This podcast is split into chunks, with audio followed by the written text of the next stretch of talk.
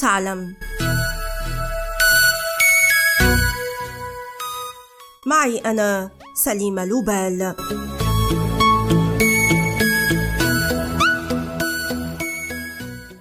على مدى قرون شنت الكنيسة في أوروبا حربا شعواء على الساحرات وحكمت بإعدامهن حرقا لكنهن يتمتعن اليوم بقانون ويدفعن الضرائب ولهن حسابات نشطة على مواقع التواصل الاجتماعي في رومانيا فكيف حصل ذلك؟ تخلصت رومانيا في الواحد والعشرين من ديسمبر من عام 1989 من حكم الدكتاتور الشيوعي نيكولاي تشاوسيسكو.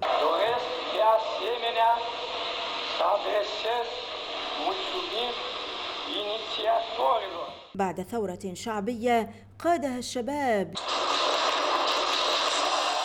لكن هذه الثورة التي أنهت النظام الديكتاتوري لم تقضي على ظواهر اجتماعية ارتبطت بالمجتمع الروماني مثل ظاهرة السحر التي تفاقمت شيئا فشيئا إلى أن تحولت رومانيا إلى جنة للساحرات.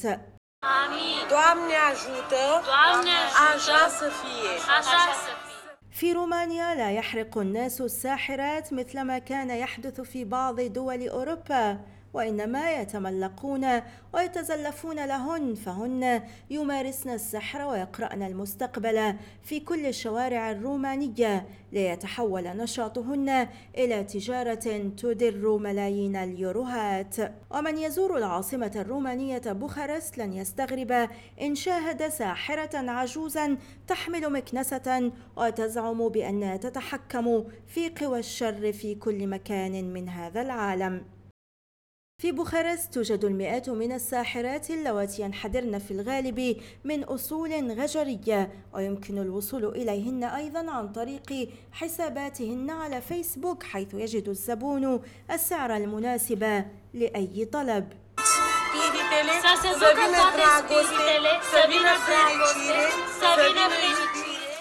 وإن كان البعض منهن يكتفي بحفنة من اليوروهات مقابل قراءة المستقبل على أوراق التاروت فإن أخريات أصبحن من أغنياء البلاد بسبب زبائنهن الأثرياء والمشهورين في عوالم السياسة والفن والإعلام. كان على الحكومة الرومانية أن تقنن نشاط الساحرات حتى تتمكن من بسط سيطرتها على هذه التجارة ففرضت عليهن الضرائب في يناير من عام 2012 وأصبح لهن منذ ذلك العام مسمى قانوني.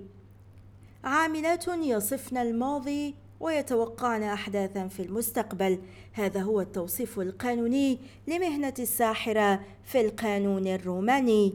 وبموجب هذا التطور التشريعي أصبحت رومانيا اليوم الدولة الوحيدة في العالم التي تعترف رسميا بوظيفة تمتهنها ساحرة. والآن إلى اللقاء مع حلقة جديدة من بودكاست هل تعلم؟